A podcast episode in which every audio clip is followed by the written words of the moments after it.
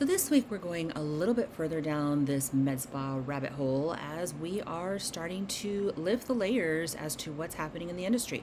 So, guys, I'm going to always, you know, ask those questions. And I know it's not comfortable. I know some of you guys are just super, you know, hyped about opening your own med spas, wanting to get your MDs, your medical director, your paperwork in order, and all of that. And I applaud that wholeheartedly. I feel like that is where the industry is going. It's going very much in the direction of what beauty salons did, you know, with hiring, you know, basically renting out a chair and then salon. I know if you're a medical provider and you're listening to this, you're like, please stop the madness. Please stop talking about how, you know, it's turning into like a hair salon business model. Guys, I don't make the rules and neither do you. The consumer makes the rules, how they want to buy, what they're willing to do to get their hands on those services. And um, and unfortunately, you know, there's a lot of people, whole lot of people doing it on an unethical level. So my, you know, whole call to action is let's shed some light, you know, illuminate that path no pun intended, but kind of sort of is intended. Um, and let's get a little bit, you know, down in the trenches and figure out what's happening in the industry so that then we know how to position ourselves in a place that we don't get grouped with everyone else that's doing it wrong or fudging it or do I mean that's the biggest objective, right? So you don't want to be categorized in that same light because what ends up happening is is that number 1, you get shocked you get discount you know requested you get called on by the board for things that you didn't even you know think of doing but yet you're you know being questioned about. There's so many pieces to um, what can happen in this industry and i feel like it's so important that we talk about that because what ends up happening later is that you know you're like well i didn't know you know i have to now go present to the board or I now have a lawsuit and I don't know where my medical director is. He won't return my calls. Or, um, you know, they're threatening to um, shut me down because I don't have maybe something super simple. And, you know, and when I ask for, you know, help from my so called attorney that I hired two years ago, he's nowhere she's nowhere to be found either. These are all very real scenarios and i and the reason why i know about them is i get those calls every day. I get people asking me every day and mad panic right? What do i do? I just i got myself in this situation what do i do? And it's starting to get more prevalent and so now it's a question of how do we again stand out, aside from those types of problems you know let those problems be someone else's problems not your problems and let us be informed as we navigate this next you know phase. And if it means opening up a new med spa having all your ducks in a row um, perfect. I applaud your effort. I feel like that again is where the industry is going but there are pieces that we can definitely dial in and have in order. Um, i saw a post today on one of the forums on facebook um, medical you know aesthetics forums about like med spas the industry's getting gross you know, every doctor's for rent now and all this stuff. And you know what? That's not, you know, a false statement. I've seen a lot of that. Um, I get a lot of those questions. Should I sign up with a medical director that has no experience? So we're going to dive into all of this. We're going to tease it out. We're going to actually take excerpts from the book that I'm putting together. Um, I have been putting together for the past year and a half. I actually pulled it back twice now because of so many changes in the industry. I'm like, wait, wait, wait, wait, wait. Let's make sure we've got everything we can in here so that it really is to the minute, to date, uh, relevant. And then, um, so I'm going to share some of those excerpts because I really feel like it's important. We're going to talk about questions and things to really start aligning your um, kind of your your ammo as far as how you're going to really, you know, take charge of the the way you're going to set up. Um, if you're already a doctor and you're looking to set up a med spa and you are looking to hire nurses, how you partner with those folks. So these are all uh, give and takes that are so important to have on the front end because that that will keep you out of trouble on the back end. With that said, let's dive in. Medical aesthetics. It's like such a trend. Med spa ownership. I want to be like a boss babe. So, you want to break into the industry. Or maybe you're already in the biz and like, what the f? What the f? Ladies and gentlemen, Patty Rappa, Med Spa mentor and business guru's got you. Thank God. Welcome to illuminating the path to all things Med Spa RX. Let's go. Let's go. Let's go. Welcome back. I'm so excited to be talking about this topic because, again, we're going to be teasing out a lot over the next several weeks on how to really navigate this new med spa industry uh, space that we're in. And I call it new because even though it's not new, it the way it's being done is totally new, and there's definitely a lot of bending of you know rules and guidelines and regulations and stuff. And so my goal is again, um, I'd like to say it was completely altruistic, but it's not. I'm a franchisor. I'm looking for potential franchisees. I don't ever expect, you know, someone that calls me to be an immediate franchisee. Um, in fact, um, our organization does really, really good qualifying of that. And the reason why is because not everyone's going to be a fit. There's actually five different zones of existing in the med spa world. We talk about that in the book, um, Med Spa Mentor, that I hopefully will be wrapping up and taking to market here before the end of the year.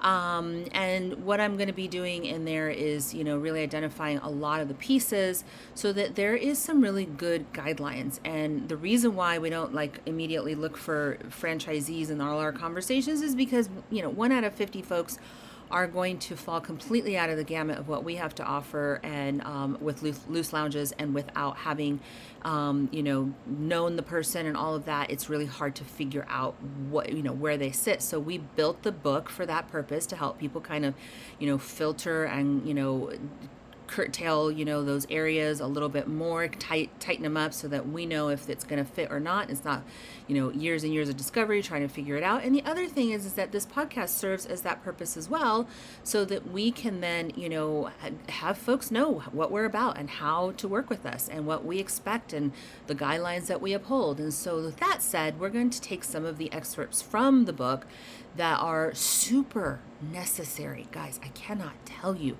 how necessary it is, especially today.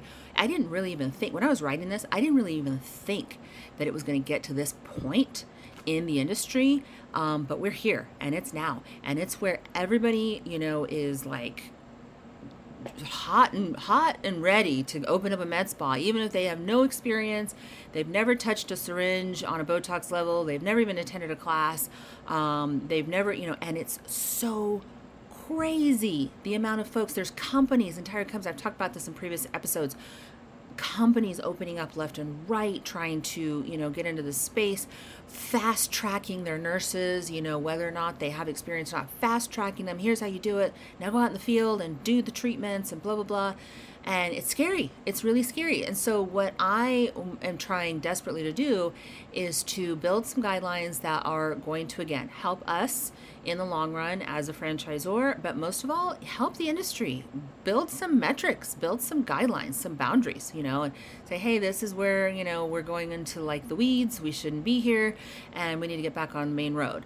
Um, so that said let's talk about the five must-haves q&a for your end uh, D and your PA um, or your lead RN that you plan to partner with. And if you're an MD, this these are the questions that you should be getting from your potential RNs or anyone that in fact that is looking to open up and rent a license, so called, from um, you know you as a provider. Um, and I say that kind of tongue in cheek because it it's kind of like this whole like there's agencies out there that basically that that's the slang for it and i'm sure you've heard it before.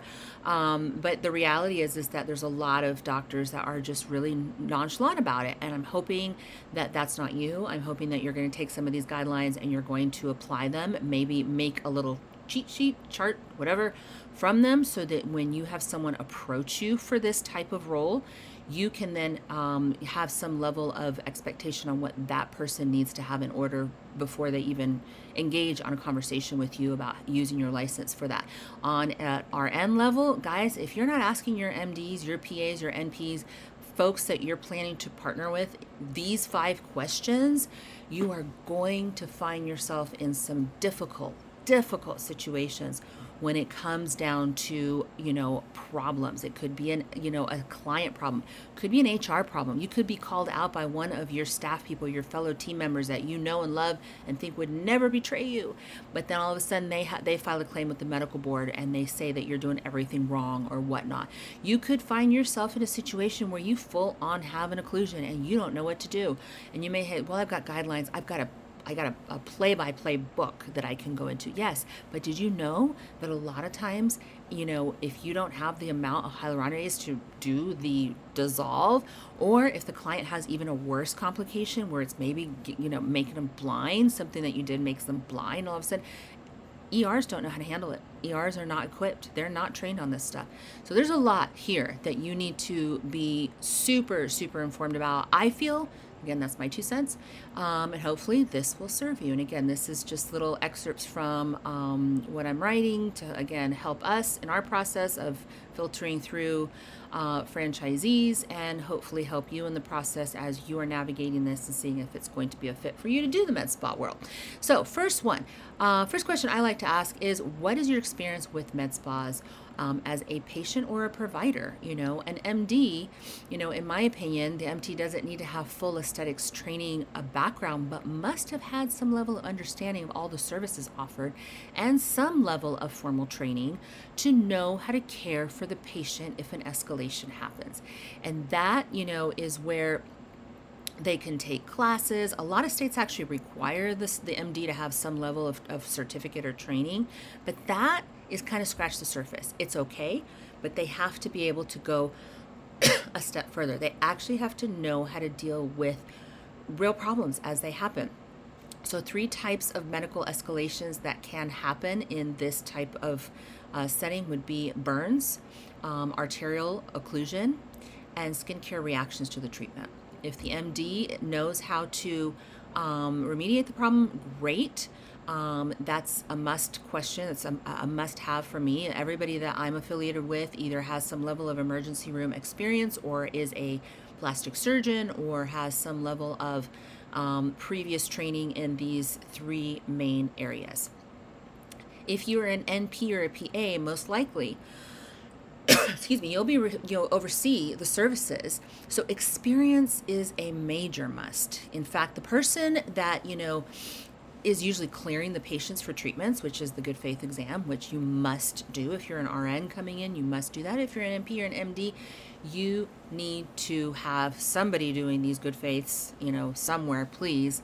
Um, and there's lots of agencies and people that you can contract out there to do these types of services. They're all over the place now, so there's there should never be an excuse to not have good faith exams. Even something as simple as laser hair removal, if your state requires it. If it doesn't require it, I would still recommend having it anyways because you still don't know if a person is still going to come back and say, you know what, I never talked to a doctor.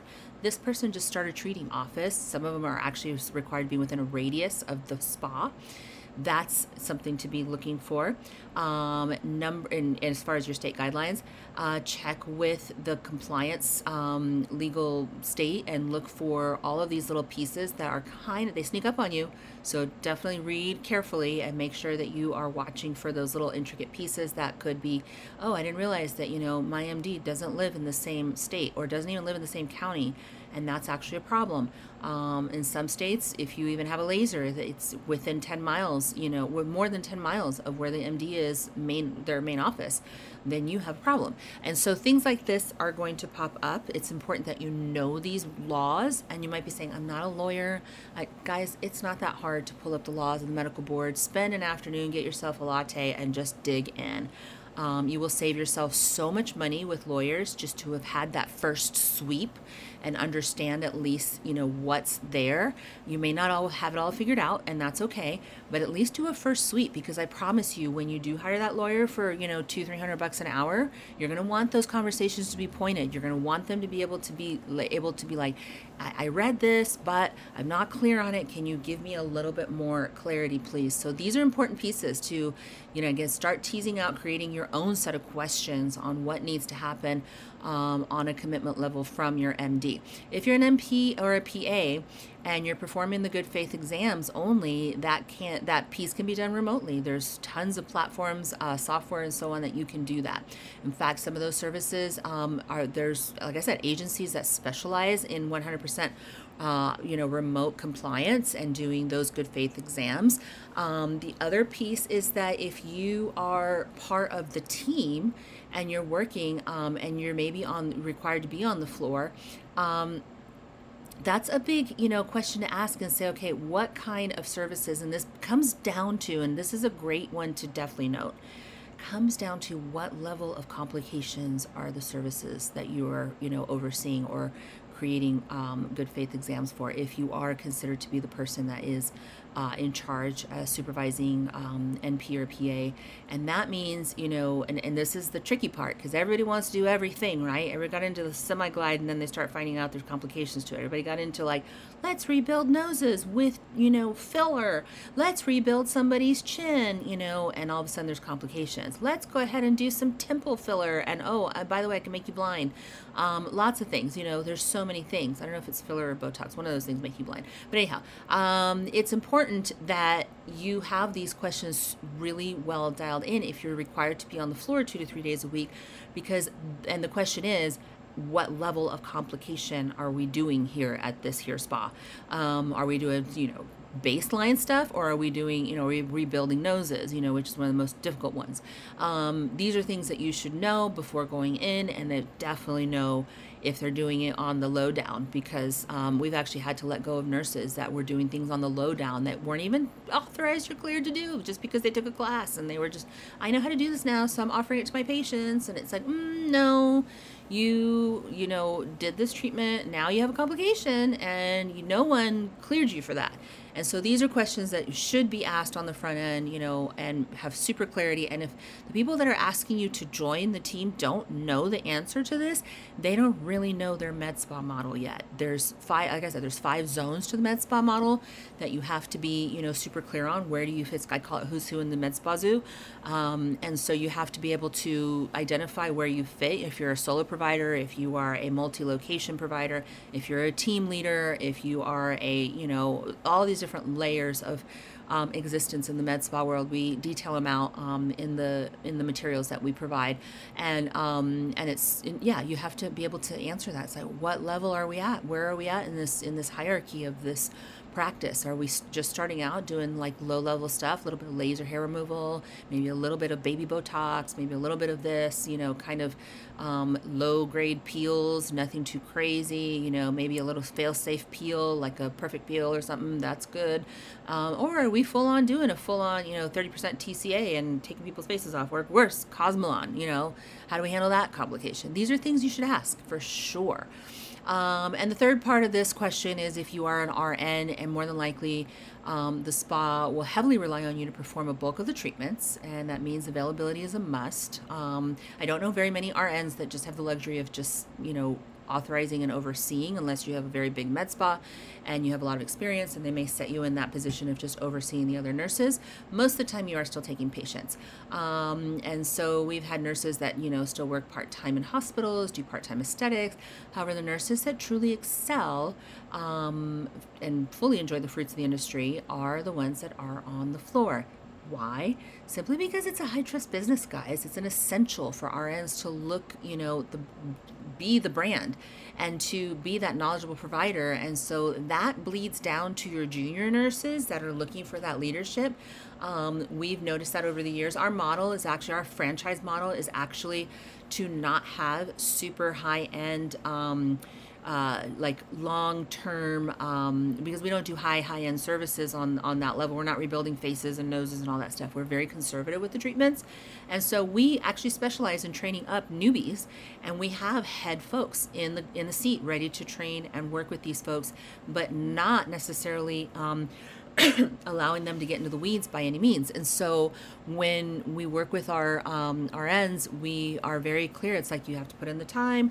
Um, your senior RN staff is going to oversee your treatments, and this is where we draw the line. You don't go past this line. You know, you don't, you don't, we don't do services again that are going to be difficult or cause high liability or high problems. Simply good results and you know very easygoing type of med spa model. Um, and so it's um it's okay to not have to work you know full time in this if you're a lead RN in this space because you can oversee you can be selective on your services your junior RNs can take over a lot of the day-to-day treatments and you can specialize on more of the complicated higher end treatments if you have the experience in the background obviously.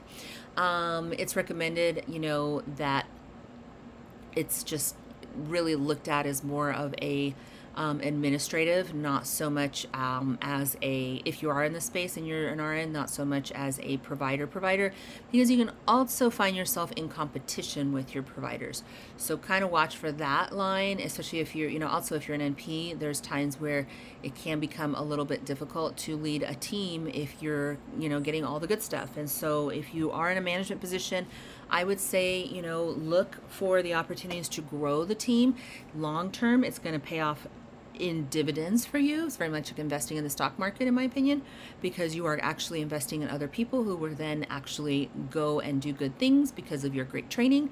And that's going to then result in you getting better compensation, hopefully, from your head ups and having more of that pipeline of providers that you can trust to do good treatments versus having, you know, a bunch of folks that are just kind of bitter that you're taking the great, you know, great treatments, not really, you know, training or teaching them anything new, and then they're just kind of getting the grunt work. Um, very different model, and that's again part of the conversation that I would want to have on the front end. It's like, where are you at?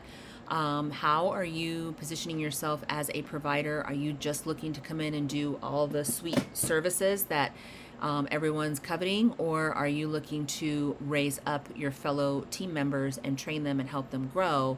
Um, because you understand that this is a you know growth minded establishment. These are things that i'm super super careful about when you know when we're interviewing. And i call people out on this all the time especially when they start going off the rails. You know i've had leaders and have said you know um, you know it's looks a lot like you're taking you know more of the greater instead of really building the team up you're taking a lot of the greater treatments the treatments that are the most fun and you know and it's great but you know your team members are suffering and they're quitting believe it or not because you are not raising them up and they don't feel like they're growing. And so that was i've had those call out moments too with my senior staff and um and it's kind of like shocking to hear. It's like what do you mean i'm not a team player? It's like mm, that's just kind of where you know it's kind of falling a little short uh, so that's number two. That's a very important piece as far as how often will you, what, what does your commitment look like? Are you available, you know, daily, weekly, monthly? Um, how do you fit in this scope of um, this ecosystem that we're building in this med spa? And how do we feel about how, you know, building up other folks and helping them be successful too? Number three, how much money are you looking to make from a single location? This is a big one because everybody paints this great old picture of med spa is a money cash machine and you make so much and then you see these numbers and all of that. I can tell you with a thousand percent certainty and again i've done more consulting and turnaround management for more med spas in the last 15 years than i can even count on both hands. And i can tell you with a, a, all the certainty i have in my every fiber that if you are clearing 30% 35%, and that means profit, from what you're making on a monthly basis, you are winning in this space. Most folks, and again, mind you, they call me when they're in trouble, and I do the turnaround management for them because they're in trouble, so that has it that factors in. But what I've seen in this space is that if you know, if an owner is clearing 25%, we're talking about EBITDA, it's like literally you know, earnings before in, interest, um, depreciation, all that good stuff, right? I'm not going to get into that kind of, that took me years to even learn. So, um, but you can Google it. Um, but earnings before interest, earnings before, you know, all of that, you know, you should be clearing at least 25%. Great if you're clearing 35%. If you're clearing more than that, I want to talk to you because that is, you know, very, very, you know, impressive um, it's it's not very common to be making tons and tons of money um, as an owner. Now, that said, is it great steady income? Is it great ways to like if you have multi-location or you are doing trainings or you yes there's so many facets to this business right so an md let's start with the md again this goes in three parts every time goes MD and PPA, and then it goes to lead RN. So the MD is no secret that hanging one's license in the med. I'm reading from my book now at this point. No secret that hanging one's license on a med spa practice can be a great passive income. Most MDs will offer their uh, licenses up for a fee. Others will outright want to own the practice. For compliance purposes, a number of other complications can happen um, when you do the former, and therefore I favor the latter, which is not always possible when it comes down to financial bandwidth. Each spa is going to differ in the amount of income it can generate. An owner operator should be able to see at least, again, 30 to 35% profit after year two. Please note that. It's not going to happen within the first two years. I hope that it will, and maybe you'll see that, but more than likely it's after year two. Um, and then significantly, um, if you are, you know, doing only like medical director role, it's not going to be obviously 30 to 35%. It's probably going to be a flat fee. It's probably going to be depending on what your state permits. Um, or it may be a small percentage, like a 10% or, you know, 20%, lots of different ways. Um, but if you're the owner, and again, I'm always a big fan of owner MDs because that means that your med spa is really super um, solid and capable. It does a lot for the MD to be the full on owner. When I say med spa, there's different ways to, there's spas with med spa attachments and different, I'm just talking about the medical business side of it. You should be, you know, the one in the, the an MD should be in the driver's seat. Um, so, um, it's worth the investment. Great passive income. Great way, you know, to really get your um, your retirement set up, all that good stuff. And then, you know, and again, I'm not a financial planner by any means, so I'm not giving financial advice. This is just stuff that I have noticed in the field before. Um, and, you know, um,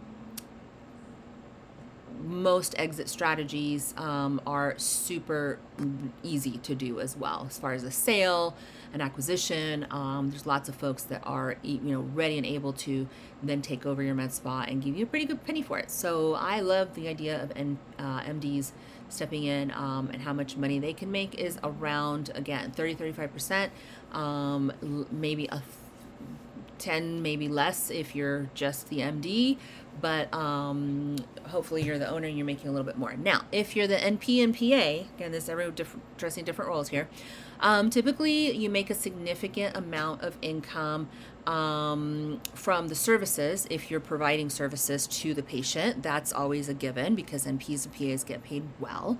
Um, but it's especially great if you are doing all the um, mso responsibilities because then there is a management piece that comes your way hopefully and especially great if you are providing the good faith exams and making sure that the spa is compliant. So that should be another piece of income or some type of contract that comes your way. So that's a three part income uh, stream, if you will, in my opinion. I feel that, you know, an NPPA that is doing the management, overseeing the spa, that is a management contract. Um, if you are doing the, you know, good faith exams and all of that, you're clearing patients for treatment. That is a compliance contract. And if you're doing, and you know, your your uh, policies and procedures contract. Um, and if you're also doing the simple task of, not so simple really, seeing patients, treating patients, um, then at that point, then you should be compensated for that. So it's not all inclusive, full bundle thing. In my opinion, it should be broken out into sections because here's why. At one point, you may say, I'm done with the admin. I really don't want to do HR. I'm sick of these people calling in sick. I'm having to cover their shifts. I'm having to do this. I'm having to do that. I just simply want to see my patients. So, is the conversation then going to be with your owners or your doctor? Um, so now we need to cut your salary back because you're not doing the admin anymore. That's awkward. So why don't you just segment it out from the beginning and make it a nice contract and make it easy? Or even better, if you decide you don't want to see patients anymore, you're like, I'm done being behind the chair. I only want to focus on the admin. I only want to focus on the good faith exams. I actually love having, you know, work life balance. I want to work from home, you know, three days a week because I don't have to see patients every day. Um, now you can factor that out and you say, I'm just going to take out the piece that is about seeing clients, but I'm going to keep my, I'm going to retain my uh, contracts to do good faith exams and also retain my admin contract. And that makes it less awkward. No one has to cut back salaries or, you know, anything. It's, it's much more um, pliable that way. Um, finally, lead RN in the event that, you know, um, NPPA is not available this partnership on a leadership level um, is phenomenal as well, as long as, again, three to five years experience minimum um, in aesthetics. Um, each you know scenario is different sometimes it's more about managing inventory and doing the trainings managing financials We actually coach our franchisees to train up their RNs to work on an MSO level, believe it or not, because that makes such good sense. So, knowing all the MSO fundamentals, even for your NPs and PAs, if they're serving for that administrative contract, is phenomenal. Helps a lot, and it really makes things super duper easy, uh, especially if somebody gets tired of a role and wants to cut back. You're not having to then go back and renegotiate pay um, and all that because it's kind of all partitioned out from the get go. Question number four How much operating capital do you have? That's a question I like to ask because if they're not properly funded, you can have problems, major problems. And I've been in this boat before. Again, I've been called on when people are, you know, usually in turnaround management crisis uh, phases and they're like, I don't know what I'm going to do with my med spa. I want to sell it. I want to get rid of it. Or I want to cash flow it, but I don't know how. Um, I'm getting choked out and with my bills and i just don't i don't know what to do at this point. and so um, these are questions that i like to kind of have on the front end so that you're not finding yourself in those dire straits situations. So it's almost you know pretty common actually um, with because all the different scenarios and ways that you can now build them out. Um, so what does it mean to have proper operating cap- capital for all the med spa needs? Um, first you got to have a few months you know in the bank possibly a full year that's going to help. If your your payroll and everything is you know in the bank and you can you know fluff it up that way and if you come short um, on some level and you need to be able to like cover it you're not finding yourself in like an you know oh shit situation and you are able to pay everybody on time which is so essential to maintain your staff and to maintain the integrity and also the culture. You know people don't feel good when they don't get paid obviously um, very toxic environment after that. Um, and so the variable is there to make sure that you have at least, uh, you know, I'd like to see, you know, somewhere at least three months minimum, uh, preferably up to a year. It can be um, pretty expensive if you're not um, prepared because then you end up having to pay a lot of other um, fees and backtrack and you know when especially if a machine goes down you have to get it fixed um, you're now having to, and what I mean by expensive is you have to turn away business, and you're like, oh, I wasn't prepared to have that expense. Now I have to turn away business that maybe I needed, and so you, it's not just the cost of the machine or the cost of the labor that is sitting and not working because the machine's out. It's actually the cost of lost income that could have come in through your spa. So it adds up pretty quickly. Um, talk about you know layers of expense. There's a lot there. Um, if you want to start out on a luxury level, you know, you need to have at least 500 to a million in the bank. That's my, you know, recommendation. Now, we don't do that with our franchises. In fact, our franchise entry level um, is about 200,000 max you'll need um, to kick it off and to have, and that includes everything. But we also have a different kind of model. It's not, we're not building out franchises, you know, decked with marble and chandeliers. We're building out very fun look lounges that have, you know, fun, you know, furniture and are very easily found. Um, you know, we're not doing full build outs and stuff like that. It's it's very easy turnkey doctor offices kind of set up, but they're built like lounges and they're super fun, you know, looking and all that. Um, so it depends on where you come in. Um, but it's important that you ask that question on a front end level because if you don't have clear expectations on what that's going to look like, here's what can happen you now have somebody that is you know expecting to have a full-blown luxury space is going to market it as such uh, maybe have premium services maybe premium going after premium types of clients and that may fall short. Or the ver- vice versa you have folks that are like you know, spending an arm and a leg building out a premium space, and yet the best they can do is bring in a bunch of Groupon clients, which is not terrible if you know how to cash flow a Groupon client, you know how to actually partner with them in their journey of, you know, med spa services instead of just selling them that $59 offer. So that's why it's important to know where you're starting on a capital level if you are truly, truly going to navigate this in a way that's going to make sense for you in the long run. And the other piece, and this is a big one, is you have to know how you're going to staff. So the first thing people do right out the door is like, I'm going to put out an ad for an experienced injector um, to come in, and I only want to pay her $45 an hour.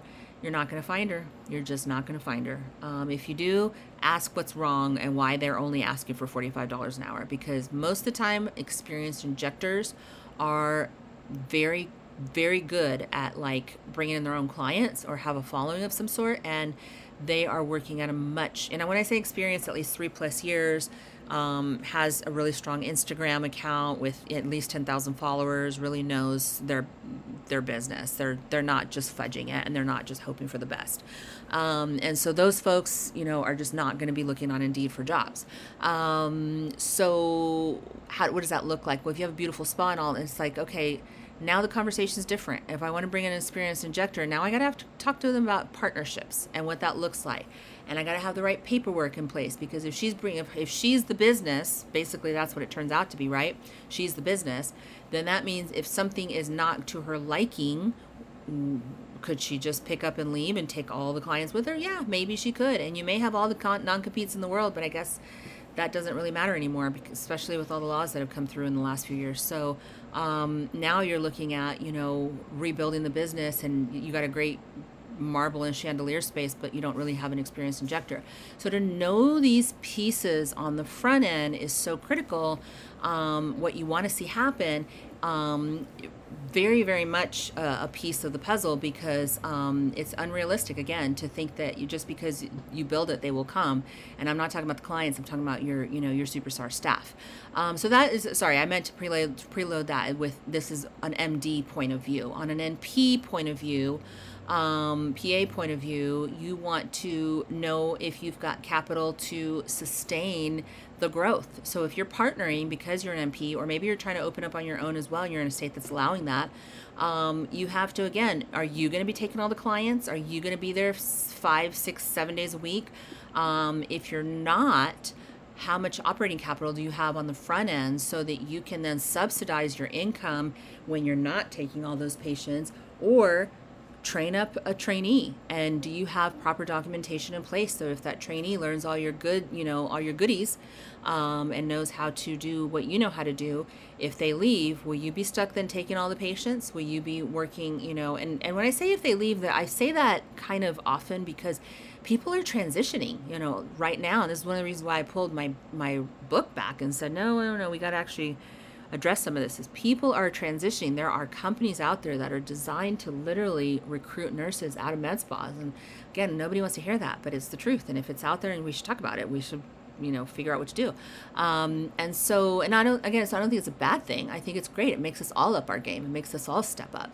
Um, but yeah it's important because it's going to make such a huge difference to how you set yourself up.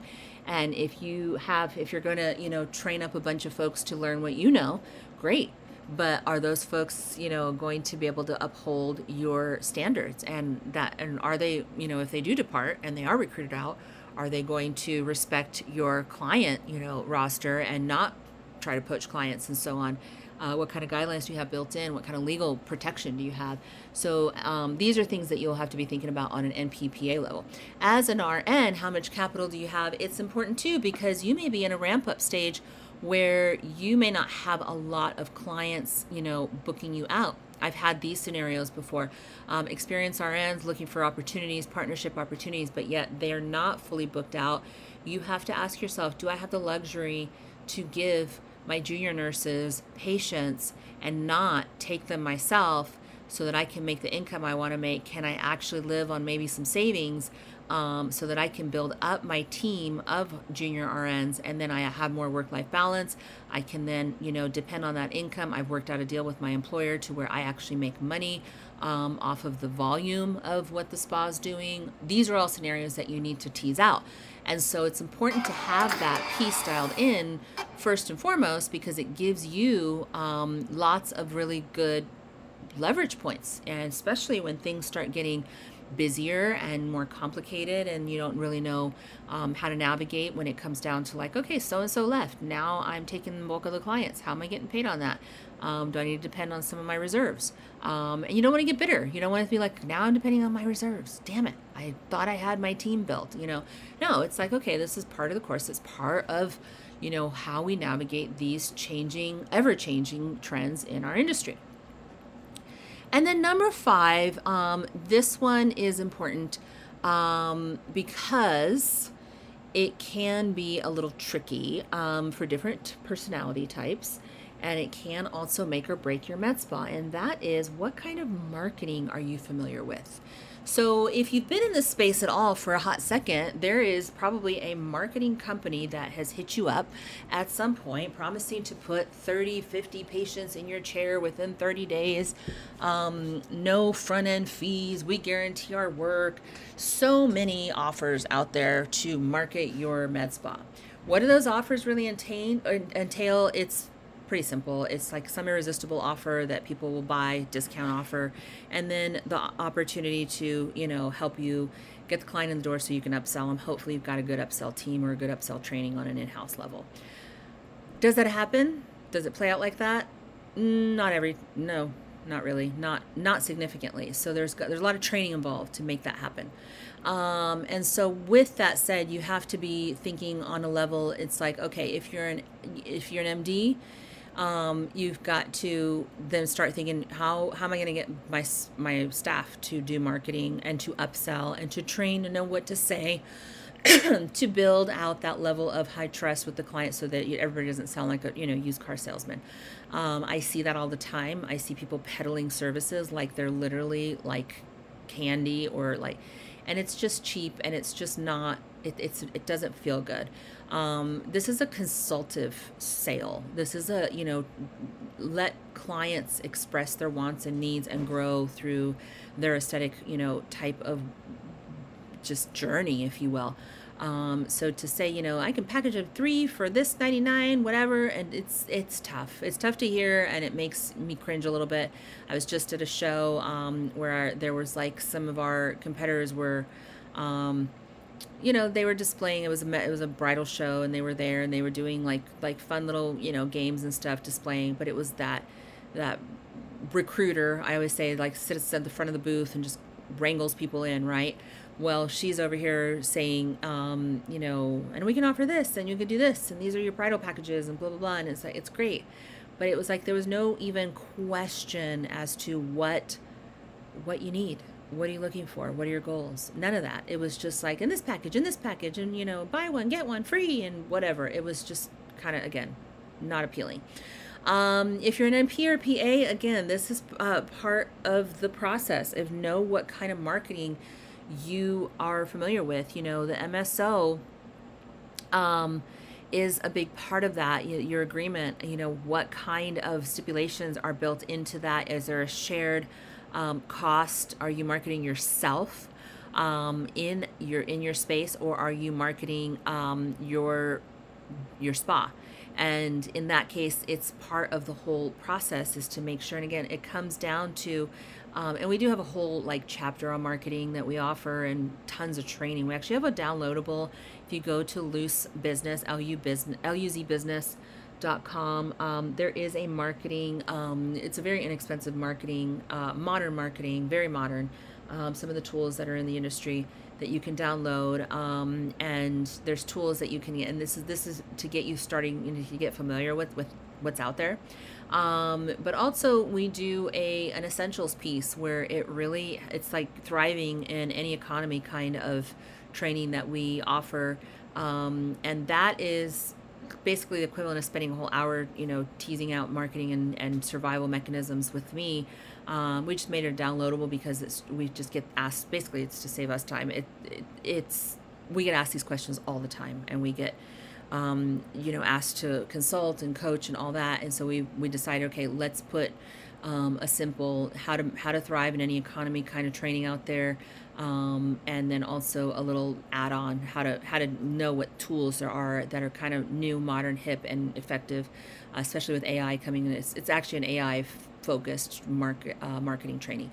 So you can find those at luzlounge.com um, and also on my website pattyrappa.com if you um, if you're looking for that kind of uh, DIY kind of training.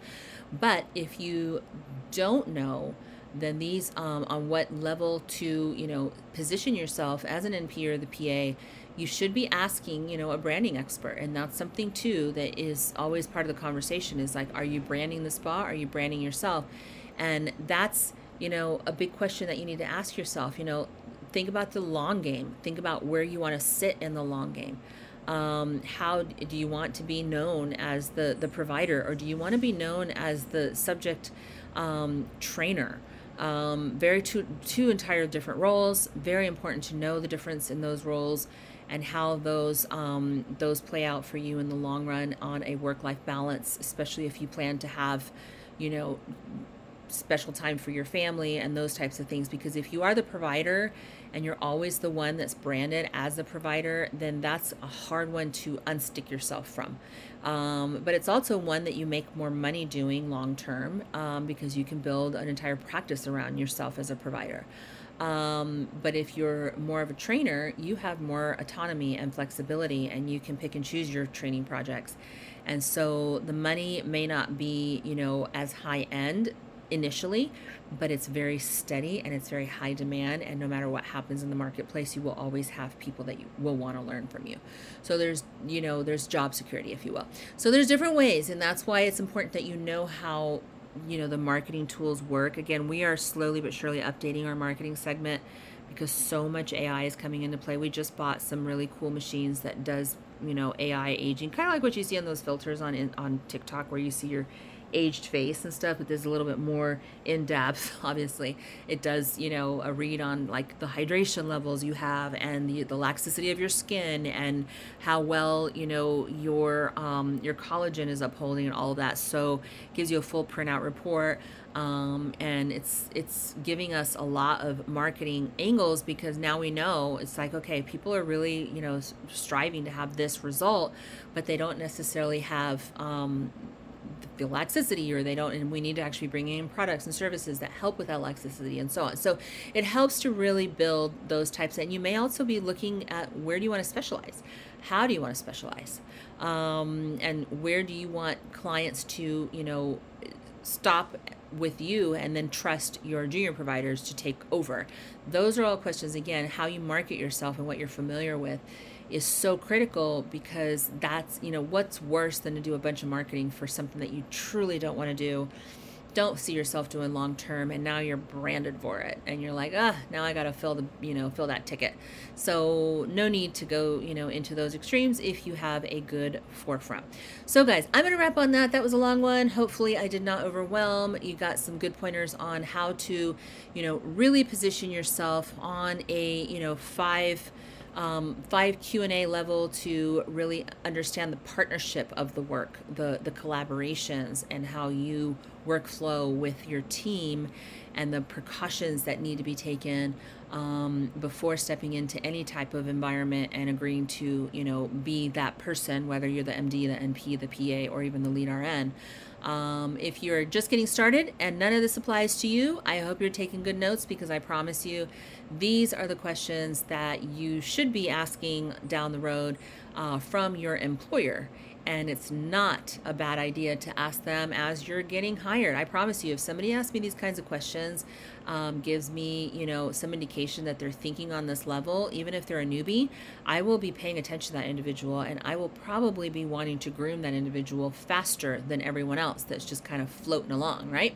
So it makes sense to have this in your back pocket and really know that these are, you know, critical must haves for anyone, especially senior management, that is going to be kind of trying to figure it all out. We all are. We're all trying to figure it out as we go. And it's just, um, going to be interesting.